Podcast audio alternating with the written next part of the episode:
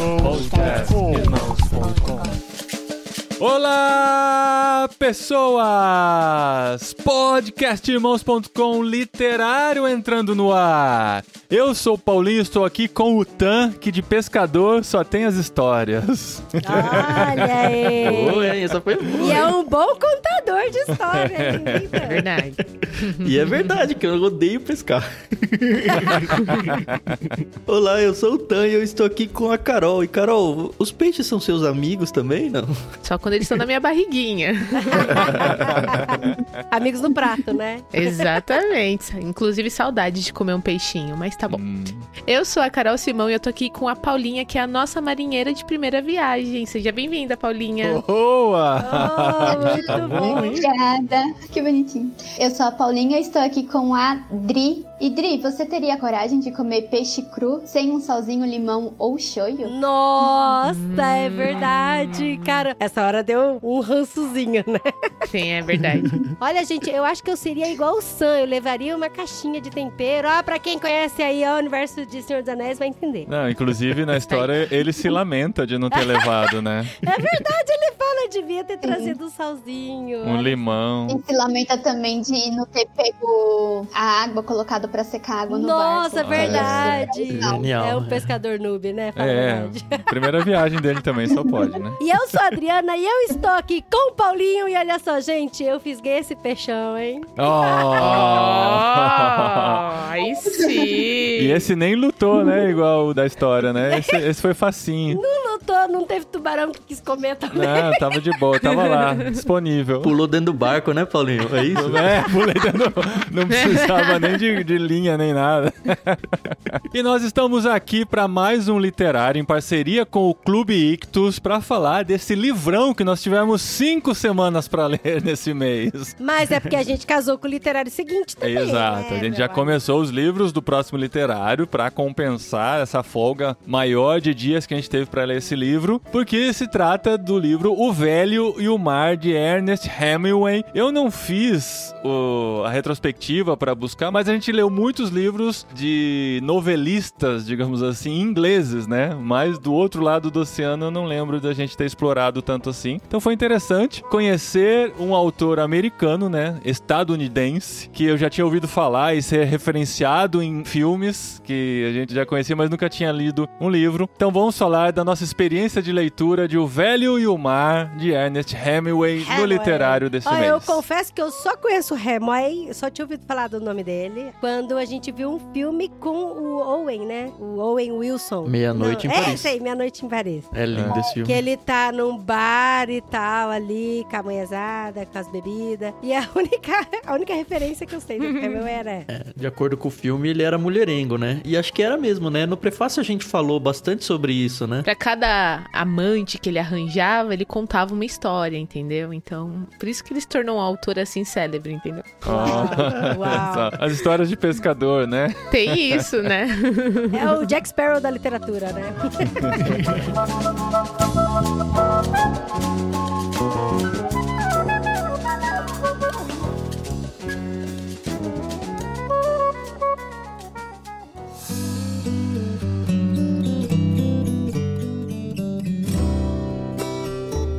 Muito bem, gente. Tivemos a experiência de ler O Velho e o Mar neste mês. Na verdade, assim, eu e a Dri temos que confessar que ler mesmo nós não lemos, né? Nós ouvilemos. Não foi porque a gente não quis. Não foi por falta de espaço. É. Eu audioli agora. É estranho isso, cara. Eu até prefiro ler, inclusive. Não, foi por falta de orçamento para comprar no Kindle, que não estava muito barato, né? Barato.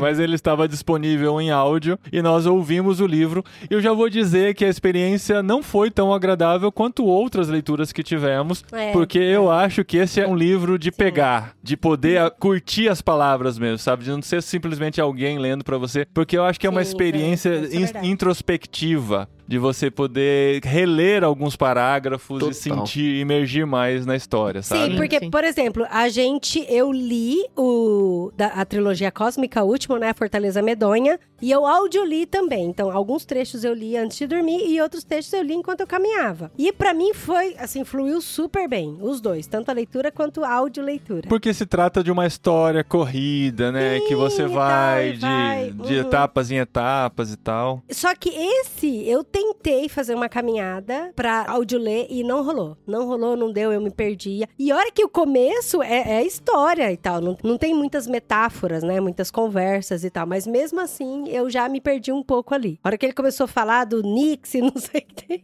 eu falei, não, eu acho que eu tenho que estar mais reclusa. E aí todos os dias, no horário da siesta aqui da Espanha, que é o horário mais silencioso que tem, mais silencioso até que é a noite, aí eu entrava no quarto, apagava as luzes e colocava o áudio pra ouvir, pra entrar na história mesmo. Só foi dessa forma. Mas as duas formas que eu encontrei pra audioler não foram boas.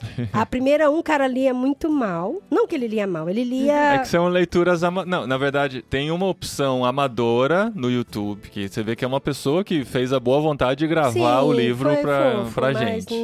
Mas assim, não tem tanta entonação na voz, fica uma coisa bem plana, português, assim, sabe? Uhum. Português. É. E aí a outra leitura, que foi a que eu escolhi pelo Spotify, o cara tem a voz muito grave, sabe? Aí é mais profissional, é a voz de um cara que eu já reconheci de dublagem, eu acho que é um cara que já fez outros trabalhos, assim, né? Ele lê muito bem, assim, muito bom, mas a voz dele é muito grave. E aí foi aí a gente sentiu, acho que foi a primeira vez que eu senti falta mesmo, assim, de ter o livro na mão, sabe? Talvez. Mas a história, né? Sim, a história tava lá e a experiência, assim, enquanto eu ouvia, e eu ouvia caminhando, né? Enquanto eu ouvia, eu ficava tentando imaginar no livro aquela história, sabe? Falei, deve tá assim, mais ou menos, no livro. Deve estar nessa página agora, sabe? E é um livro sem capítulos, né? É uma história corrida do começo ao fim. Até tem uma discussão, né? Se é um conto estendido, né? Um conto maior ou um livro pequeno, né? Porque ele tá bem eu acho que é um conto. Na transição.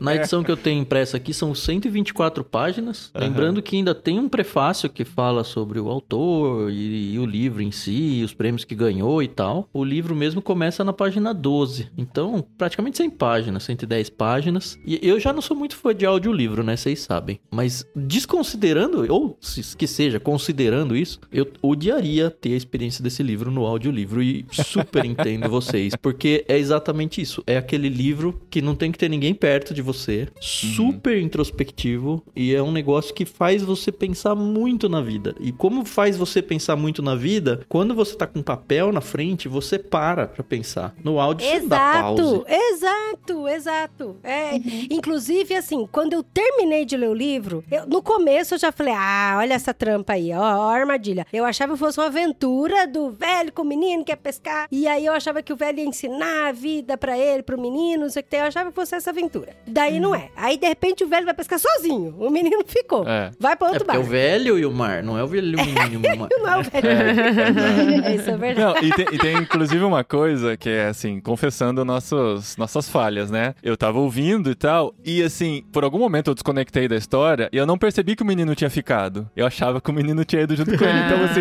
no começo da história no mar, eu tava assim, o menino tá com ele e tal, né? E a coisa tá pescando as sardinhas, eu não sei que hora que eles se desconectaram. Até agora eu não sei, depois vocês podem até me contar. Aí ele começa, o velho começa a falar, aí ele fala assim, faz muito tempo que ele adquiriu o hábito de falar sozinho. Eu falei, mas o menino não tá com ele? E de repente o menino fez assim, puf, desapareceu da história, sabe?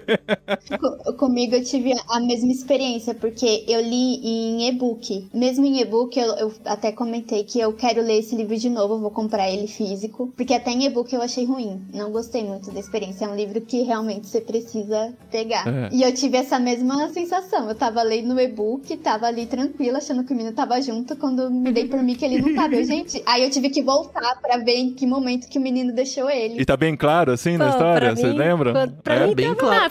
Na real, tem as ilustrações, né? Então, tipo, a primeira ilustração ele tá sozinho no bar. Então... Ah, tá. Bonito. É, não, mas não é só isso. Depois que o menino arranja lá as iscas pra ele, o menino mesmo, ele tá trabalhando em outro barco, porque a família do menino não quer que ele fique com o velho. É, sim. Então, já tava certo que eles não iam estar juntos, sim, tava, né? Mas eu achava que por algum motivo ele se decidiu ir nessa última aventura. Eles acordaram na mesma hora, né? É porque tem toda essa narração e é muito bonito, né? Que fala que eles acordaram na mesma hora e ainda tava escuro. E o velho foi acordar o menino e entrou lá na casa e tal. Uhum. E aí os dois foram caminhando no escuro. Então, por isso que dá realmente pra confundir. E aí, depois, na escuridão, aparecem outras lanternas e aí tem outras pessoas. E aí, o menino vai pra outro barco e ele vai pro barco dele. Pra mim, ficou muito claro. No áudio, 1 segundo de distração, você perde. Mas é porque você tinha que ter áudio lido que nem eu, marido. A porta fechada, no escuro. Uhum. Mas quando eu terminei de ler o livro, primeiro que assim, foi essa expectativa, né? Que eu achava que fosse uma aventura. E aí, eu falei, putz, não é uma aventura. Então, eu acho que eu tenho que ajustar o meu óculos de leitura e virar. Foi até que eu perguntei no grupo, né? E a Utan falou que é um livro mais introspectivo e tal. Quando eu terminei a leitura, eu lembro que eu fiquei, não gostei muito, não. Não foi desperdício, né? Porque ler, igual a Utan sempre gosta de falar, estica a gente, né? A gente acaba sempre aprendendo alguma coisa, aumentando o nosso repertório, né? De coisas. Mas a sensação que eu tive quando eu terminei, falei, não gostei muito, não. E eu lembrei de um filme que eu assisti com o Paulinho, que chama Barro sobre Piel. Barro el Piel de Lobo, não é? Debaixo da Pele do Lobo. Debaixo da Pele um filme do Lobo, espanhol. Com o Mário Casas, que é um ator super famoso aqui. Bom, enfim, esse filme, ele é lindo, ele é bonito. Mais de 2 horas. Não, 1h30, 1h40 de filme. Mas é um filme bonito. Se tem poucas falas. Neve, quase não tem fala. Parece que, assim, a primeira linha de fala é com 17 minutos de filme, uma coisa assim. E a gente não sabe nem o nome dos atores, dos personagens. Eles não têm nome. É a mulher, é o homem, assim, sabe? Quando a gente terminou de ver o filme, eu falei, nossa, amor do céu! A gente olhou um ponto e falou, o que aconteceu nesse filme? Eu falei, gente, a gente devia ter escolhido outro filme. Vocês precisam ver Dogville pra ver o que é. Dogville eu amo, nossa, o Dogville a gente adorou. Você é a única pessoa no mundo que gostou, viu, Paulo, que eu conheço. Nossa, nós dois, a hora que terminou. Muito engraçado. Lars Von Trier. Nossa, a gente gostou demais de Dogville. É aquele que tem as casas desenhadas no chão, né? No estacionamento, num ginásio, né? Não, a gente começou num aniversário em casa, a sala tinha, sei lá, as 10 pessoas. Ah, mas daí... Tava na metade do filme, tava eu e meu pai dormindo. E até o final, e eu falei... Não, a gente gostou e gostamos muito, né, amor? Debandou. Que a gente curtiu muito. Não, mas o Debaixo da Pele do Lobo é diferente, assim. Ele é super introspectivo. Ele é introspectivo. É o cara sobrevivendo na neve, aí você percebe que ele tem uma missão lá e tal, mas não acontece muita coisa. É, realmente não acontece muita coisa. É a rotina dele, é o cotidiano dele e tal. Só que aí você se pega, sabe? Aí eu fui tomar banho, aí teve uma coisa que aconteceu muito no filme, eu fiquei, nossa, mas que louco isso, né? Caramba, velho. Ixi, isso até lembrei de alguma coisa que aconteceu na minha vida. Daí, aí eu tô cozinhando lá, falei, nossa, por que aconteceu isso no filme, né? O filme volta a mente toda hora. Mas assim, até hoje eu me pego pensando no filme. E eu virei pro Paulinho, a hora que eu abri a boca pra falar, e ele falou, o filme é bom, né, Dri? Eu falei, o filme é muito bom. É tipo de coisa que você vai raciocinando depois. Né? Sim, sim. Não, e é muito assim, eu sempre entro no IMDB pra ver alguma coisa sobre o filme e tal. Aí tinha aquilo, assim, tinha aquele tipo de pessoas que falam assim, nossa, o que tinha esse filme? O que aconteceu? O que foi isso e tal?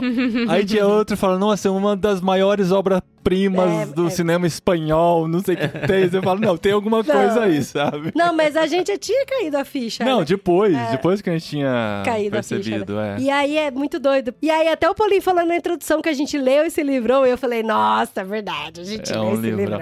Não, mas quando tem... Tante a razão!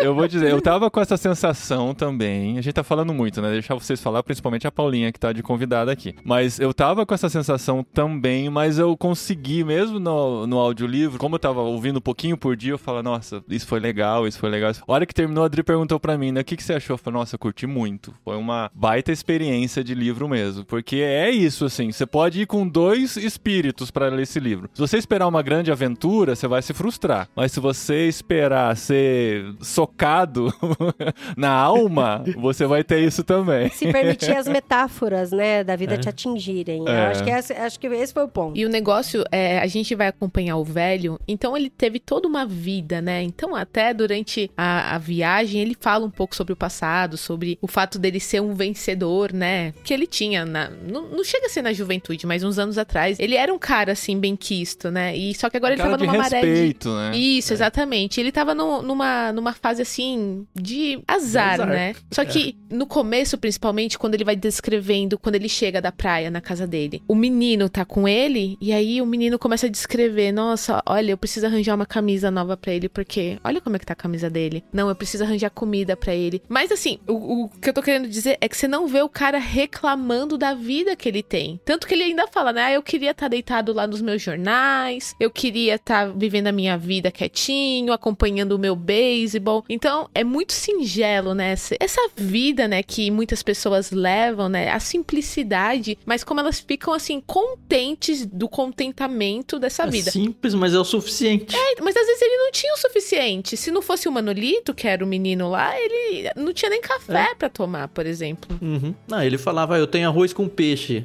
Aí você, o que você tem pra comer, né, velho? Arroz com peixe. Aí fala, o velho não tinha arroz com peixe e o menino também sabia que ele não tinha arroz com peixe. E tudo bem. Às vezes dá a entender que ele meio que construiu um mundo na cabeça dele, né? Do que ele tinha. Que nem ele, quando ele fala que tem o arroz, mas na verdade ele não tinha. Se eu não me engano, se eu não estiver enganada, ele também fala de pôr uma roupa, uma outra roupa, só que ele também não tem. Aí eu lembro que quando eu fui lendo esse comecinho, eu fiquei desesperada. Eu falei, meu Deus, gente, ele não tem ninguém, ele só tem um menino. Só que você vai percebendo que as pessoas na vila ajudam ele, né? Que nem dá comida pra ele de graça, porque ninguém cobra nada dele, da comida, do café, o menino ajuda ele sempre. Mas isso aí me dando um aperto no coração, eu falei, gente, que a situação dele... E ele realmente não reclama. O que eu tirei da lição desse livro é que ele fala várias vezes disso também, né? Tipo, ele tem essa vida, é a vida que ele tem, e ele vai procurar um jeito de viver da melhor forma com o que ele tem. E de alguma forma ele é grato por isso, né? Você percebe que, sei lá, quando ele pesca o peixe, a gente vai chegar nessa parte da história, mas ele fica pensando, eu vou dar um pedaço pra não sei quem, se eu pegar eu vou deixar não sei quem pegar porque ele já me deu comida. Então, assim, é uma comunidade super pobre, a comunidade inteira, né? Não só o velho, e funciona. E eles trazem até os grandes jogadores de beisebol da época, né? E falam, poxa, o pai do grande jogador era um pescador também. Se o jogador tivesse vindo aqui, eu ia convidar ele pra pescar junto comigo, e eu acho que ele ia mesmo, sabe? É muito louco, sabe? E eu acho interessante falar que a história se passa em Cuba, né? Na ilha de Havana, né? Cuba é uma ilha, enfim. É legal, porque apesar do Hemingway ser estadunidense, ele viveu muitos anos, né, como jornalista em Cuba. E ele escreveu muito sobre a cidade. Então, tem até um momento que eles falam bastante em espanhol. Acredito que o livro original também tem essas inserções, né, em espanhol. O que não faz sentido pra quem lê em espanhol. Mas tá bom. Daí fica tudo natural, né? Pois é.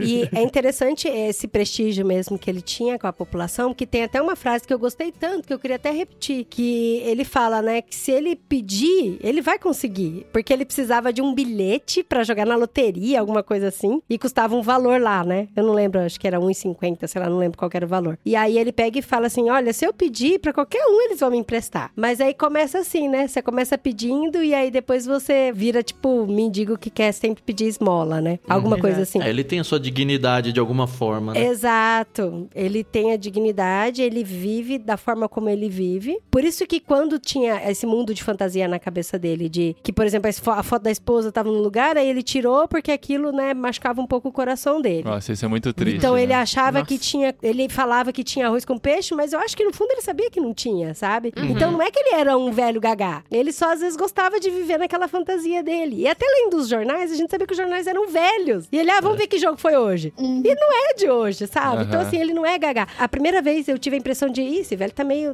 né? Porque ele tá falando de coisas do passado, coisas que não existem. Mas aí, depois, quando ele fala dessa questão da esmola, quando ele fala com o menino, que na minha versão é Manoel, Manolim, viu? É Manolim aqui também. Eu falei Manolito, mas é Manolim. É que Manolito lembrou muito Chaves, cara. Japonês.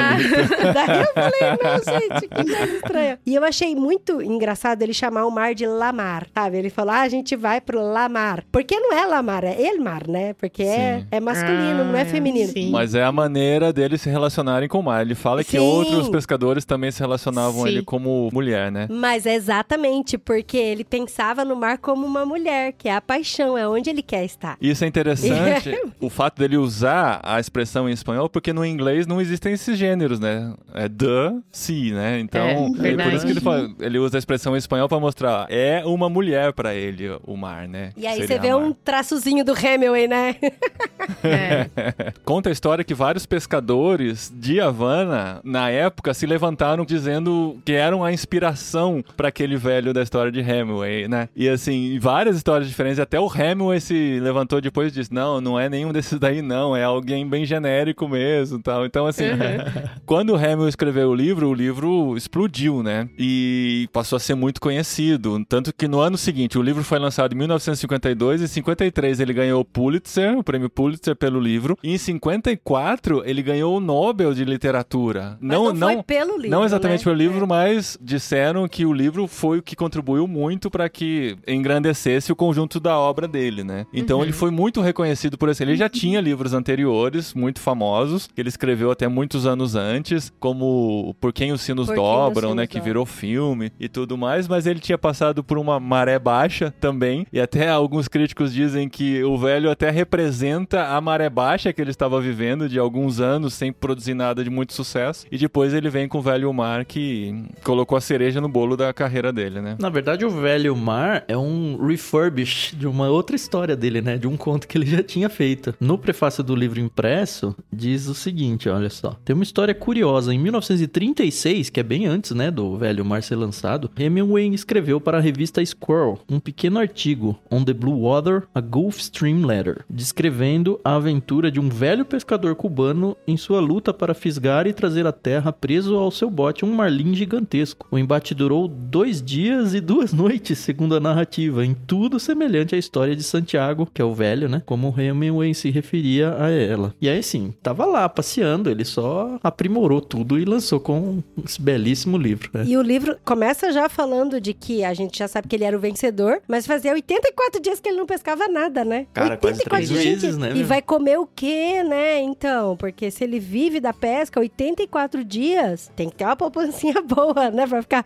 84 dias sem receber nada, né, amor? Por isso que ele decide. Aí ele fala, 85 é meu número de sorte, 85 vai dar certo. Eu vou pro mar porque 85 vai dar super bom, né? Eu queria entender, o sucesso pra ele era pescar um peixe grande. Talvez, assim, esse era muito maior do que se esperava. Mas a gente vê que ele não tinha dificuldade pra pescar peixes pequenos, né? Então, não será que só compensava pra ele se ele realmente conseguisse pegar um peixe que valesse, que pagasse o mês dele, assim, que valesse a pena? Eu acho que sim, mas alguém falou no Discord, talvez tenha sido a Dri, eu não tenho certeza, que deu a ideia de que talvez ele buscasse algum tipo de fama, ou que ele era orgulhoso nesse sentido. Eu não tive nenhuma impressão disso em relação ao livro, sabe? É só porque, cara, ele é um pescador, quando ele pesca um peixe, né, o espadarte, o peixe é maior do que o barco, sabe? Então ele fica, puxa, quanto que isso vai valer e tal. Você percebe que é isso, a vida dele é conseguir dinheiro pra ficar um período grande, talvez, sem peixes. Ele tava um período grande sem peixes, sabe? Mas não que ele esteja buscando fama ou dinheiro ou nada, ele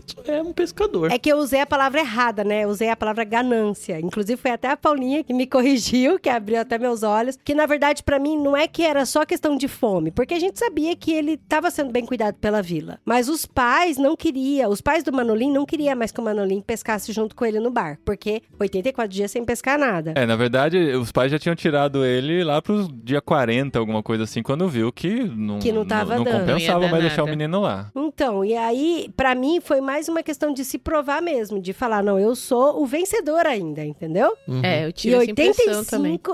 E o número 85... tinha alguma coisa com o número, né? Por causa do alguma outra situação e tal. É. Não, acho que em alguma outra situação ele tinha tido sucesso no dia 85. No dia 85. É. E aí, por isso que pra mim, não sei se ele foi ganancioso ou se, sei lá, eu não consigo usar uma palavra nesse sentido, mas é que ele queria muito se provar mesmo. Porque é igual, ele conseguia pescar os peixes voadores, ele conseguia pescar atum, ele conseguia pescar o golfinho. Dourado na nossa versão. Dourado. E ele tava sendo cuidado pela vila, ele já é velho, tem tudo isso. Mas ele continuou lá e tal, e aconteceu um monte de coisa com ele por causa dessa insistência também, sabe? Pra quem não leu o livro, essa parte, a gente tá falando sobre isso porque ele vai pro mar pra pescar, né? Depois de 84 dias sem pegar nada, ele pesca algumas sardinhas como isca. É o menino que pega a sardinha. O menino, querido, acho que negocia até umas sardinhas pra levar pra ele usar como isca. Mas ele consegue e tal, e aí ele vai pro mar, e quando ele consegue fisgar o peixe grande, começa uma luta muito grande entre ele e o peixe, e ele percebe que o tempo vai passando, ele tá passando por fome, e ele, ninguém vai pro mar esperando, vai passar 3 dias lá, né? Então ele começa a sentir fome, começa a sentir sede, não tava preparado pra isso, ele resolve com outra linha tentar pescar um peixe menor pra comer. E ele consegue pegar um atum. E primeiro ele pesca o atum com a outra mão, ainda lutando com o peixe na primeira mão, né? E ele come esse atum cru, porque ele não leva o tempero, ele não leva nada, pra poder sobreviver na luta. E depois, mais pra frente, ele pesca um dourado ainda. Por isso que a gente tá falando que ele tinha condições de pescar peixes menores, e atum não é um peixe pequeno, pelo que eu sei, né? Atum é um peixe razoável, né?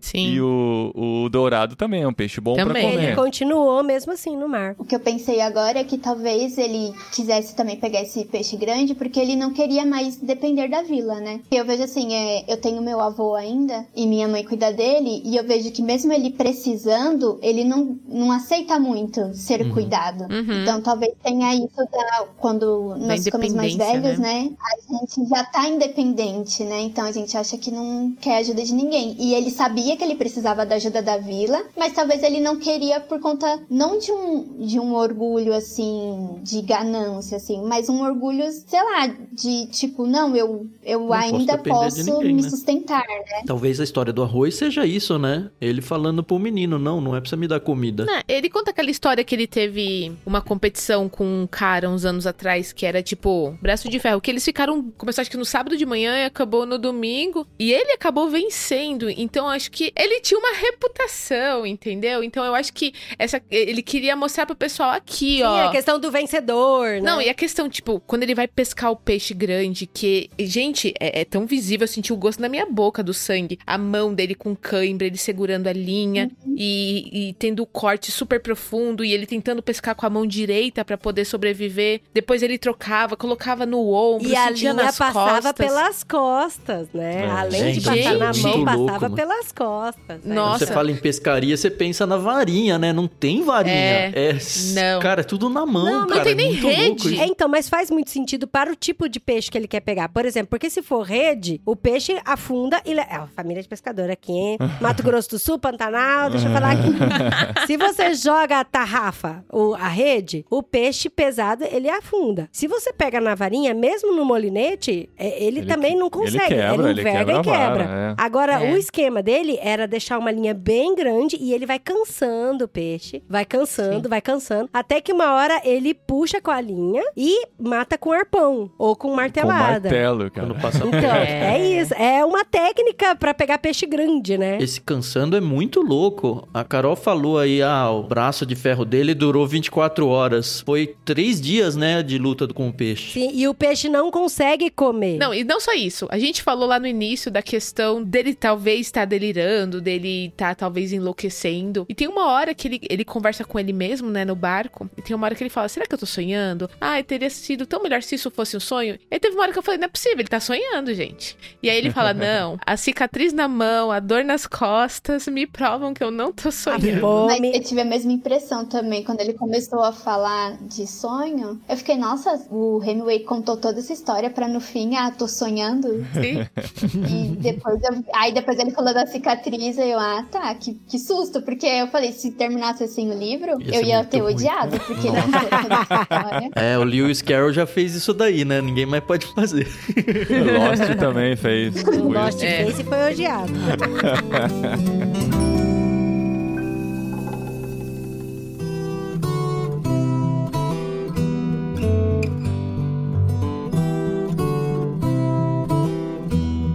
Mas é muito doido essa questão. Enquanto ele tava cansando o peixe, ele conversava com o peixe, né? Porque o peixe tava com a boca machucada. E aí, porque ele tá com a boca machucada, ele não consegue comer. E aí ele ficava, você vai sentir fome. Ai, meu irmão. Ai, que ele se identificou. Pena do peixe. Não, ficou muito claro. Eu também tô com fome, então eu acho que você também tá com fome, sabe? Ficou muito clara a metáfora aí de que o peixe é ele, né? O peixe é ele lutando pra sobreviver. E ele pensando assim, você tá com fome como eu, você tá sofrendo como eu, mas entre mim e você, eu prefiro escolher... Exatamente. Mas tem uma hora, Paulinho, que ele fala, meu, um dos dois tem que morrer, e pode ser qualquer um, sabe? Porque ele tá muito cansado, ele tá muito exausto, ele machucado, fala, pode ser ele fica quase um dia inteiro com a mão esquerda em cãibra, e fica lutando, porque ele sabe que o peixe vai vir à tona a qualquer hora, e se ele não tiver a mão esquerda dele, ele fala mal da mão esquerda dele, que ela era muito ruim, muito fraca, né? Mas que ele precisa dela, e depois, enfim, tem diálogos muito bons, e não é nem diálogo, né? Porque ele tá sozinho, ele fala sozinho, ele pensa sozinho, ele fala com o peixe, ele fala com as partes do corpo dele. Cara, é muito gostoso esse livro, cara. Nossa. Ele fala com o pensamento dele, né? Porque ele pensa uma coisa e ele responde com a voz do seu próprio pensamento, né? Sim. E aí,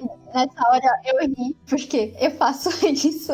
Todo mundo. Às vezes eu tô pensando e aí eu me respondo em voz alta depois. Ai, meu Deus. É isso que faz o livro ser delicioso, né? É esse tempo na luta com o peixe no mar. Porque o tempo vai passando e ele vai se relacionando com seus pensamentos e com suas lembranças e com a imaginação do que acontecerá no futuro se ele voltar sem peixe, se ele voltar com peixe e tal. A história, o gordo da história é construído nessa luta, né? Durante essa luta com o peixe. Uhum. E tem uma hora que o peixe se assusta, né? E pula, e ele fala, o que foi? O que te assustou? O que você tá passando? É, a vida às vezes nos assusta e tal, né? E aí ele faz toda essa analogia. E entre os pensamentos, ele falava, ah, como eu queria que o menino tivesse aqui.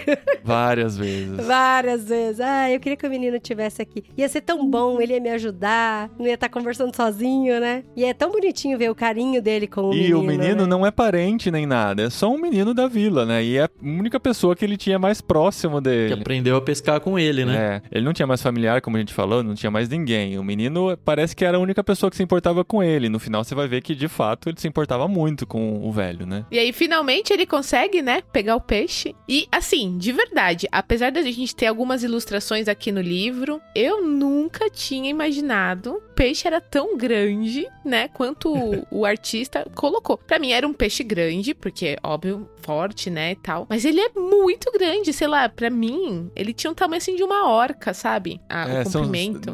Mais pra frente, a gente vê o tamanho dele, peixe, né? Que é 5,5 metros. O velho falou, eu acho que ele pesa uns 500 quilos, né? Eu falei, gente, nossa, que loucura, né? Não, o barco tinha 3 metros e o peixe 5,5 metros. Então, assim, 2 metros e meio além do tamanho do barco que ele tava, né? Uhum. Então, é um baita desafio que ele tinha, até que ele consegue, né? Por um movimento diferente que o peixe faz, já cansado, ele com um arpão consegue atacar o peixe bem numa região vital dele. E se percebe que é muito sofrido pra ele pegar o peixe. Ele várias vezes com o peixe fisgado, ele se arrepende de ter pegado o peixe. Só que agora já era, né? E fica aquela luta, ou é você ou sou eu. Tanto que ele pede perdão quando pega o peixe. E, poxa, sim, e chama o peixe de irmão, né? É, várias vezes. Ah, gente, vocês torceram pra ele não pegar o peixe? Eu torci. Você torceu pelo peixe? Não, eu não torci pra não pegar, mas, cara, o final foi tão sofrido. Eu torci pra ele conseguir levar. É. Exatamente. Não, uma vez que ele já fisgou o peixe, gente... Agora vai, né? Agora vai. O velho tá morrendo, tá com poucas oportunidades, aí ele precisa muito desse peixe. Então a gente torce pra que ele realmente consiga. E você acha que a maior luta dele foi com o peixe? Não, conforme a pesca acontece, ele se afasta muito, né? Isso é importante pra história. O peixe vai, ele fala, peixe, vai rebocando pra onde você tá me levando? É. Quando ele consegue finalmente matar o peixe, né? E como a gente já sabia que ele tava muito longe, na mesma hora eu falei, cara, mas não tem muito tubarão. Tipo, tá em alto mar, deve ter tubarão. E o peixe tá sangrando, né? Aí eu, na mesma hora eu falei, vai vir. Vai vir, exato. Aí quando finalmente chegou, aí eu falei, poxa, não acredito. Eu sou a maior fã de filme de tubarão. E aí eu lembro muito do filme original, O Tubarão, né? Sharks, do Steven Jaws. Spielberg. Jaws. Gente, hoje eu tô maravilhosa.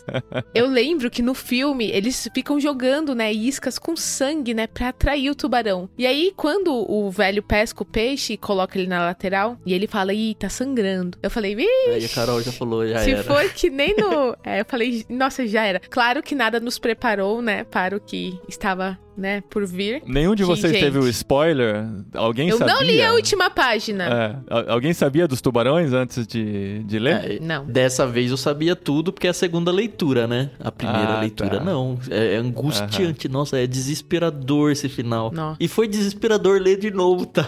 Mesmo sabendo o que aconteceu. É sufocante porque antes, né, de aparecer os tubarões, o autor, ele narra muito detalhado como ele tava, sabe? Com todas as feridas, com todo o cansaço, com toda a fome, com todo o sol. E aí, quando ele pega o peixe, a gente é induzido a respirar, a relaxar, sabe? E fala, ufa, agora você vai poder descansar, né, velhinho, sabe? Vai curtir sua vitória. E aí, quando aparece o tubarão, chega da raiva, sabe? Fala, nossa, eu não quero ver isso, sabe?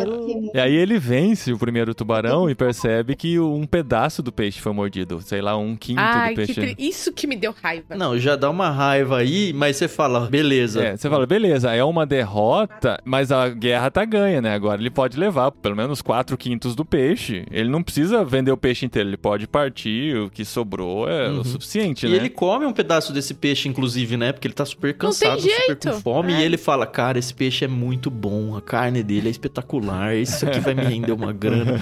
Coitado, nossa. Ah, mas eu confesso que quando fala que o primeiro tubarão tirou um pedaço e começou a sangrar mais, aí que eu não relaxei mesmo, não. Eu falei, vai vir mais, porque se veio... Se tem um e tá em alto mar... Exato. Se tem um e tá em alto mar, vai vir mais. E ele tá sangrando muito. Aí eu já peguei... Nessa hora eu já sabia, ele não vai conseguir. E ele é tão grande, não dá nem pra pôr pra dentro do barco, né? Exato.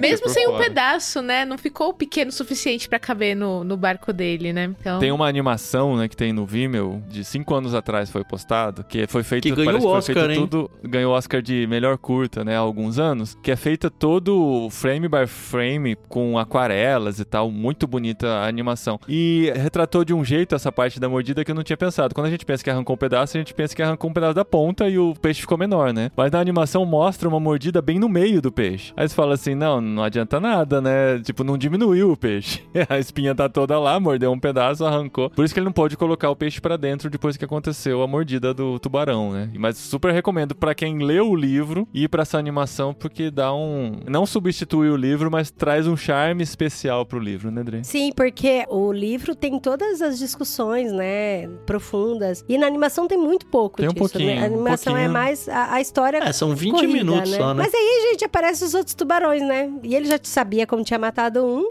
mas não é tão simples assim matar tubarão, né? Gente, o livro é muito triste, mano. É muito triste. Conforme vão surgindo as lutas, ele vai perdendo um arpão, e aí ele constrói com a faca dele e o remo, né? Alguma arma que também a faca quebra, sabe? Ele vai ficando cada vez mais desprovido de defesas, né? Coitado. Tem uma hora que eu acho que ele chuta o tubarão, né?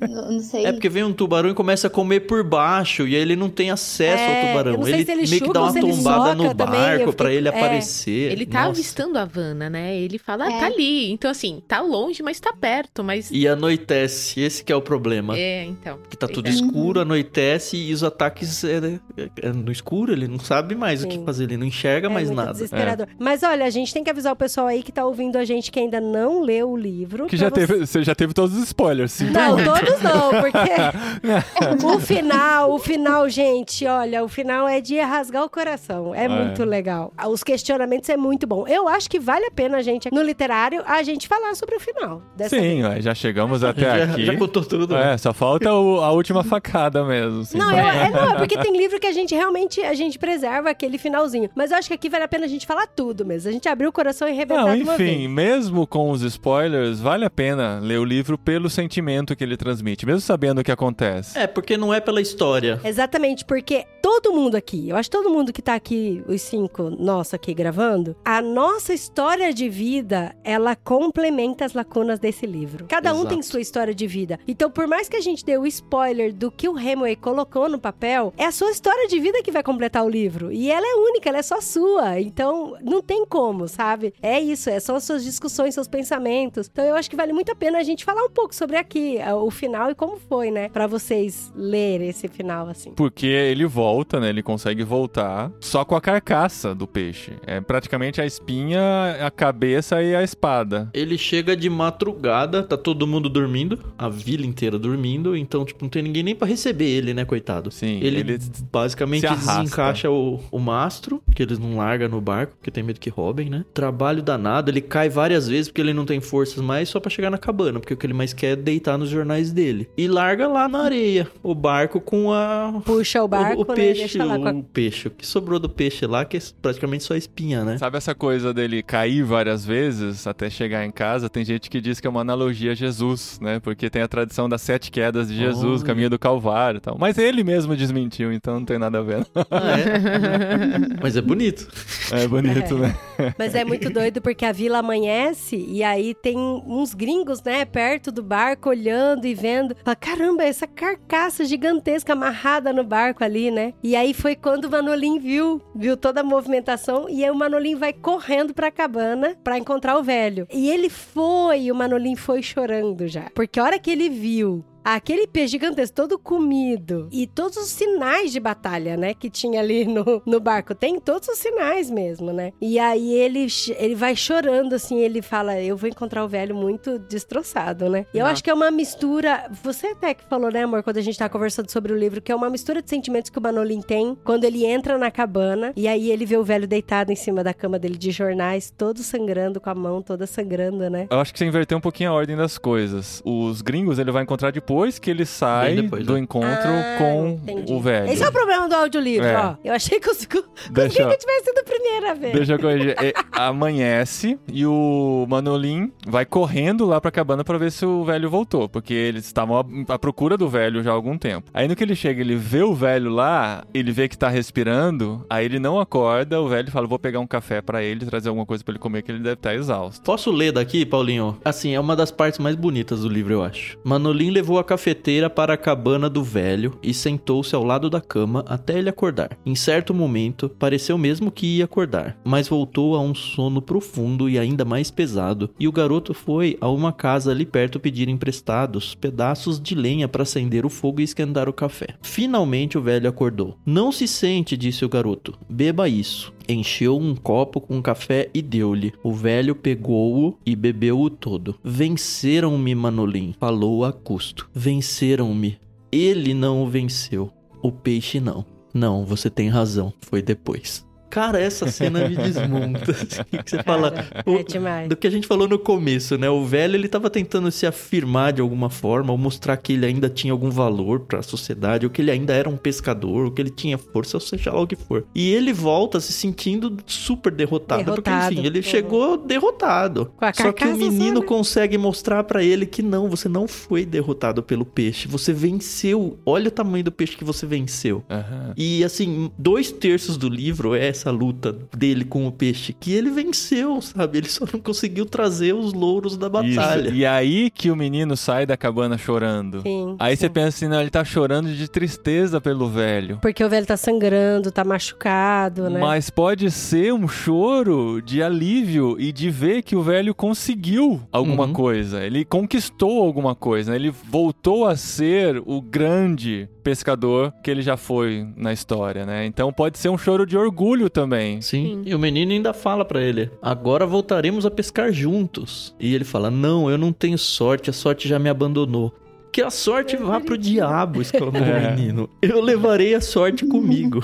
Cara, linda. Eu levarei a sorte comigo. É tão bonitinho, né? É muito bonitinho. E ele fala ainda, todo machucado na cama, ele fala, ó, e a espada eu vou dar pro fulano? Não, a espada é pro menino. É. Se você quiser, fica com a espada. Eu falei, gente, como assim? Que espada é essa? Ele tinha usado alguma espada, né? No peixe. E aí o Paulinho falou, não, é porque é um peixe de espada. Deu o focinho dele, que parece uma espada, né?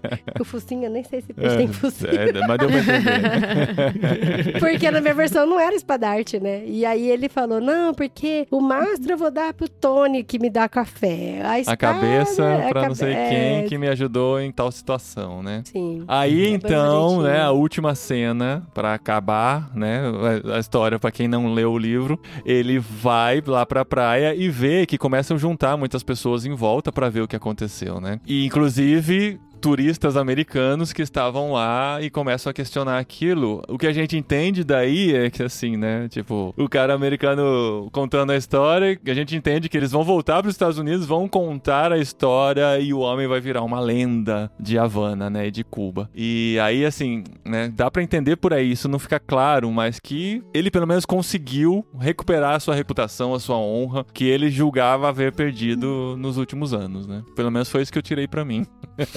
Eu entendi isso também, que depois que ele não conseguiu o peixe, não ia conseguir dinheiro, nada, mas ele conseguiu a reputação dele de volta. Foi, tipo, a única coisa, porque as pessoas viram que não, ele ainda era capaz de pescar, né? Também não só de pescar, mas ele, gente, é um velhinho que lutou com não sei quantos tubarões. É surreal isso. Uhum. Foi você no Discord que falou, ai, vocês entenderam que ele morreu no final? Alguém falou isso aí? É. Foi eu, porque eu fiquei quando eu terminei o livro, porque esse finalzinho eu li muito rápido, por isso também que eu quero reler. Uhum. Não, e a última ilustração é a mão dele caída, né? Com cara de morto. Exatamente. Ainda. Eu ouvi 2 vezes o final pra apreciar bem. E se eu conseguir voltar uns 5 minutos e ouvir de novo, porque é muito bonito, é muito emocionante. Fala que ele tava deitado e que ele voltou a dormir e sonhar com a África, não era com isso? Leões, né? Com leões. É, com leões. Quando ele era novo, ele morou um tempo lá e via leões na praia. E era lindo também isso. Inclusive, a ilustração lá, o desenho usa muito Sim. isso. E aí eu fiquei tipo, nossa, será que é porque ele entrou, sei lá, no outro plano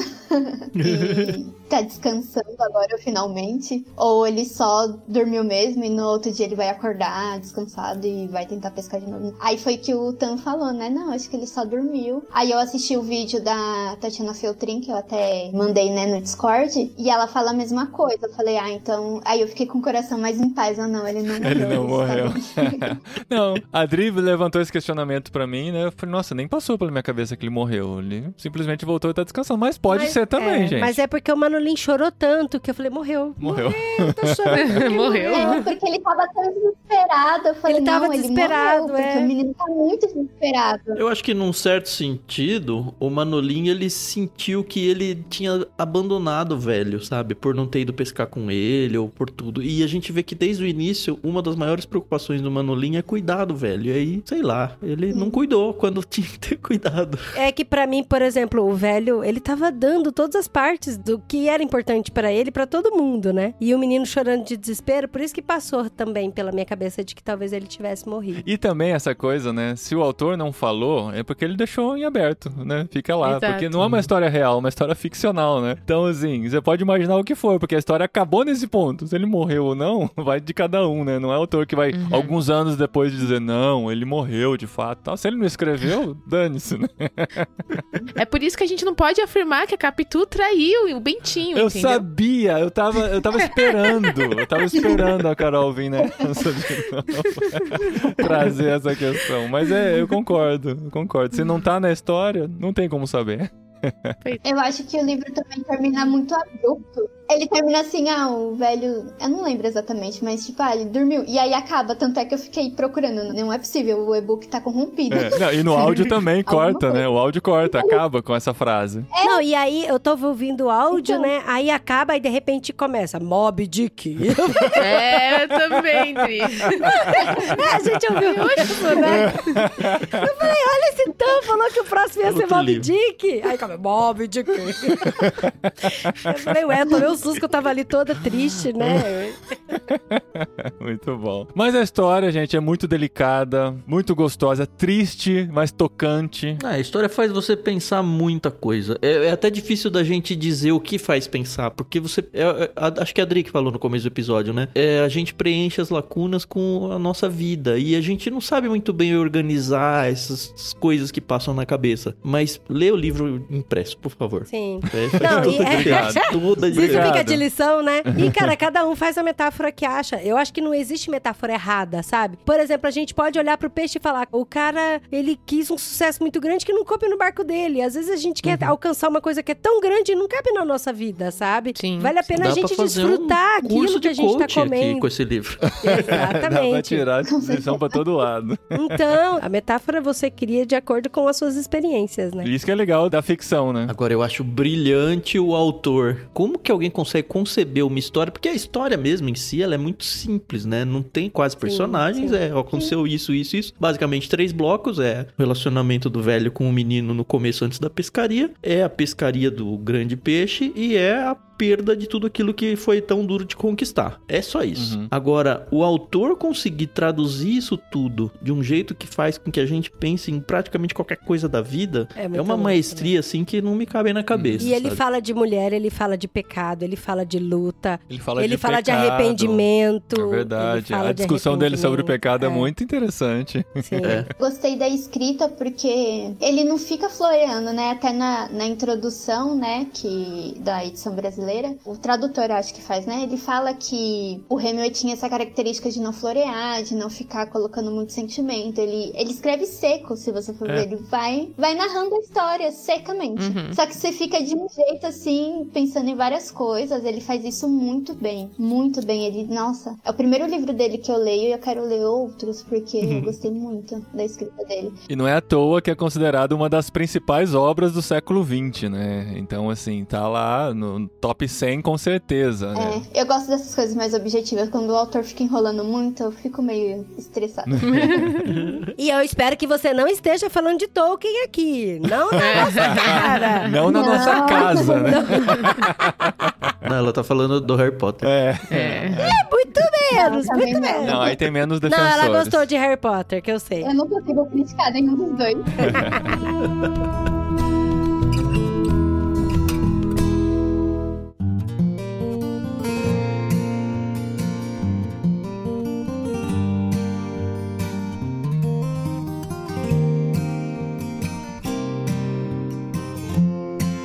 E por falar, gente, de uma das principais obras do século XX, a gente precisa anunciar que pro próximo mês são uma das principais obras do século XXI, né? E nós vamos ler no literário Um Ano de Histórias, de Emílio Garofalo Neto. Nós já tínhamos anunciado no mês passado, pra ninguém reclamar que nós não demos tempo suficiente pra isso. Estamos lendo os 14 livros de Um Ano de Histórias do Emílio Garofalo. São 14 livros ou 14 contos? Agora eu fiquei confusa.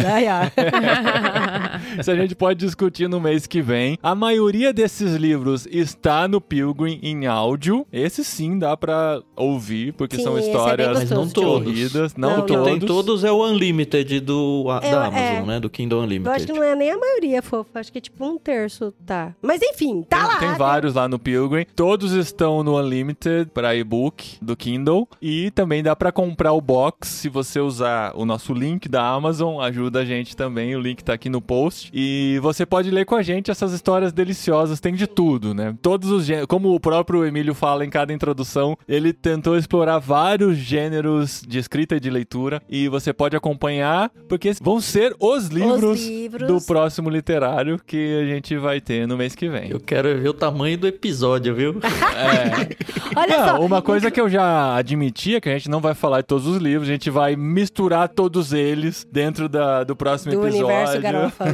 Não, inclusive, olha só, esse box do Garofalo, ele responde algumas perguntas que as pessoas fazem pra mim. E eu já quero até falar de antemão pra você já adquirir o box, pra já desfrutar do nosso próximo literário. As pessoas falam, mas eu nunca li nada. O que você me recomenda começar a ler? Pode começar pelo box do Ano de Histórias. Uhum. Tranquilamente.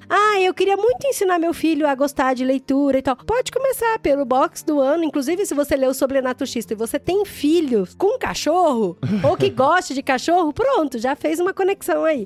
Mas eu queria muito presentear alguém. Eu não sei o que eu posso dar de presente de aniversário pra uma pessoa e tal. Gente, é um presente super legal. Eu lembro antigamente, quando não tinha celular, o pessoal tinha revisteira no banheiro, né? Olha, super legal. Incentiva a pessoa a ler o livro quando estiver no banheiro ou quando for dormir, alguma coisa. Cada livro é bem curtinho, né? Isso é bom. É um livro pequeno, como objeto mesmo, assim, tranquilo de ler, bonitas, capas super bem feitas e tal. E as histórias deliciosas, né? É super tocantes também. Mas assim, só falando de criança, são pra crianças maiorzinhas, tá? A gente sempre tira por referência os filhos da nossa idade. Agora, se for de 5, 6, 7 anos, ainda é novo, porque são histórias mais corridas, né? Não, sim, mas o Sobrenato Xisto acho que dá pra qualquer idade, viu? De verdade. Dependendo de quem contar. Se você ler pra criança, sim, pode ser interessante. É nesse sentido, mas soltar na mão da criança talvez ainda seja um pouco mais complicado, né? Criança muito pequena. Mas é isso, esses são os livros do próximo mês, que vocês vão ler com a gente já estão lendo lá no Discord do Ictus, né? A leitura está rolando lá, né, Tan e Carol? Já, tá, passou da metade já. Ah, eu tô comentando lá, eu que tô atrasado. Agora eu tô lendo Frank City, viu? E obrigado, Paula, por estar com a gente. Foi muito gostoso ter as suas impressões aqui. Obrigado por aceitar e por coincidir no primeiro dia das suas férias, você poder gravar com a gente durante o dia. Sim, muito obrigada. E obrigada pelos comentários também lá no Discord, é muito bom. A gente cresce muito. Ah, eu que agradeço. Até quando o Tami mandou mensagem no Discord, eu tirei print e mandei pra minha irmã e pro meu marido. Ah, Tami... aí até comentei. Mas foi o Paulinho e a Dri que te convidaram, viu? Vamos dar os créditos devidos aqui. Você falou, ai, será que a Paula, ela fala tanto lá, será que ela não topa gravar com a gente? Aí quando é pra dar boa notícia, a gente fura os olhos dos outros, sabe? Pra ganhar os créditos. Não, e assim, e serve de incentivo pra quem está no Discord participar mais, né? Porque se chama a nossa atenção, quem sabe, né? Não está aqui no próximo literário. Pois é. O Leonardo veio mês passado por causa disso, esse mês a Paula. E a Zagonel também. A Zagonel também. A gente não promete nada, tá? Mas vai que, tá?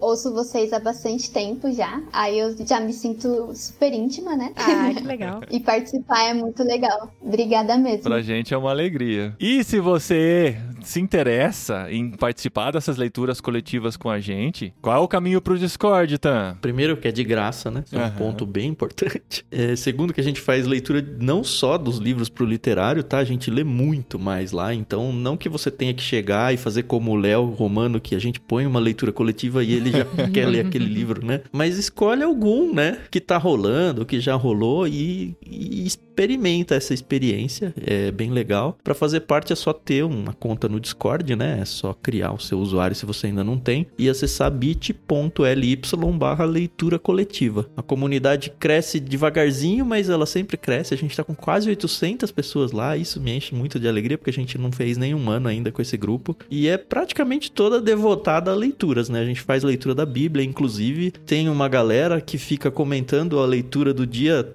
todo dia praticamente, uns no dia certinho do cronograma, outros como eu um pouco atrasado, mas é muito legal porque a gente se incentiva até mesmo com a leitura bíblica do dia. Eu queria só falar uma coisa, que eu queria até ter falado no começo, mas eu vou falar agora. Gente, ouçam o prefácio desse livro que vai complementar bastante com o nosso podcast, viu? O prefácio no Ictus. Que tá dentro do Ictus Podcast, inclusive, se você não sabe, o Ictus Podcast não é só o literário é um programa que a gente faz em conjunto com o Ictus, mas lá tem muitos outros programas, inclusive neste mês tem uma conversa com o nosso amigo Thiago Mello, né, que já participou com a gente em alguns podcasts, né, gente? Conversa deliciosa com ele lá, foi muito gostoso ouvir, então sempre tem entrevistas muito boas, prefácios de livros, tem pós-fácios de livros, tem o Veio na Maré, que apresenta autores, né, desse mês é a Lígia Fagundes Teles, a história dela é incrível, eu não conhecia também, que a Carol faz a narração lá. Muito bom, então recomendo vocês ouvirem o Ictus Podcast também, tá? Termina o Irmãos.com, vai lá no Ictus e ouve o da semana, que toda semana tem um episódio entrando no mesmo dia do podcast Irmãos.com. Tem também o Diário de Leitura, gente. Olha só, que eles vão lendo os livros, acompanhando, e aí você vai tendo a experiência, assim, pouco a pouco, junto com a leitura. Qual que vocês estão lendo agora? A gente tá no meio, em divulgação, né? A gente já terminou as gravações do Dois Irmãos, do Milton Hatoum, que inclusive é a lista obrigatória aí da leitura pra FUVEST. Então, se você conhece vestibulandos, é uma ótima oportunidade para você indicar. Enfim, você vai ter que ler o livro de qualquer jeito, né? As pessoas que vão fazer a prova e podem conversar com a gente trecho a trecho. A gente grava um episódio para cada capítulo. A gente não faz a leitura do livro, a gente interage com o capítulo. Eu preciso dizer que acho que foi no último ou no penúltimo episódio que o Tan se emocionou demais, demais. Eu acho que é por isso que ele ainda não publicou. Você precisa dizer isso? Porque realmente foi um momento assim de vulnerabilidade, tanto minha quanto dele. A gente se emocionou demais, porque a história é fantástica e só tô esperando ele publicar pra gente poder fazer as divulgações. Esse episódio ainda não foi pro ar? Não foi, é por isso que eu estou gravando aqui, entendeu? Pra ficar aí um compromisso. É porque tem uns pontos de contato com a vida real, sabe? Aí... Caramba! Olha só, Chico, fica a dica. Não é o Chico, é o Tanque. Não, o Chico não edita esse não, só eu. Viu? Mas ó, o Tan falou assim, porque o vestibulante ele tem que ler. Gente, tem a novela, tem YouTube, tem um monte de coisa que o vestibulando não lê, não. Mas exatamente, Exatamente, é isso que eu ia falar. Não é igual, gente. Não é. Para de ficar lendo resumo. Vai ler. Não chupinha dos outros, não. É uma experiência boa. E é bom demais. Muito bom, gente. Mais um livro delicioso. Esse realmente valeu muito a pena. Quero um dia no futuro, quem sabe, lê-lo de verdade. Num livro, né? Mas no mês que vem a gente continua a nossa aventura aqui de literário, Clube Ictus e tanta coisa legal que vem pela frente ainda dessa parceria. Sim, um ano de história agora, hein? Em um mês. Até lá, gente.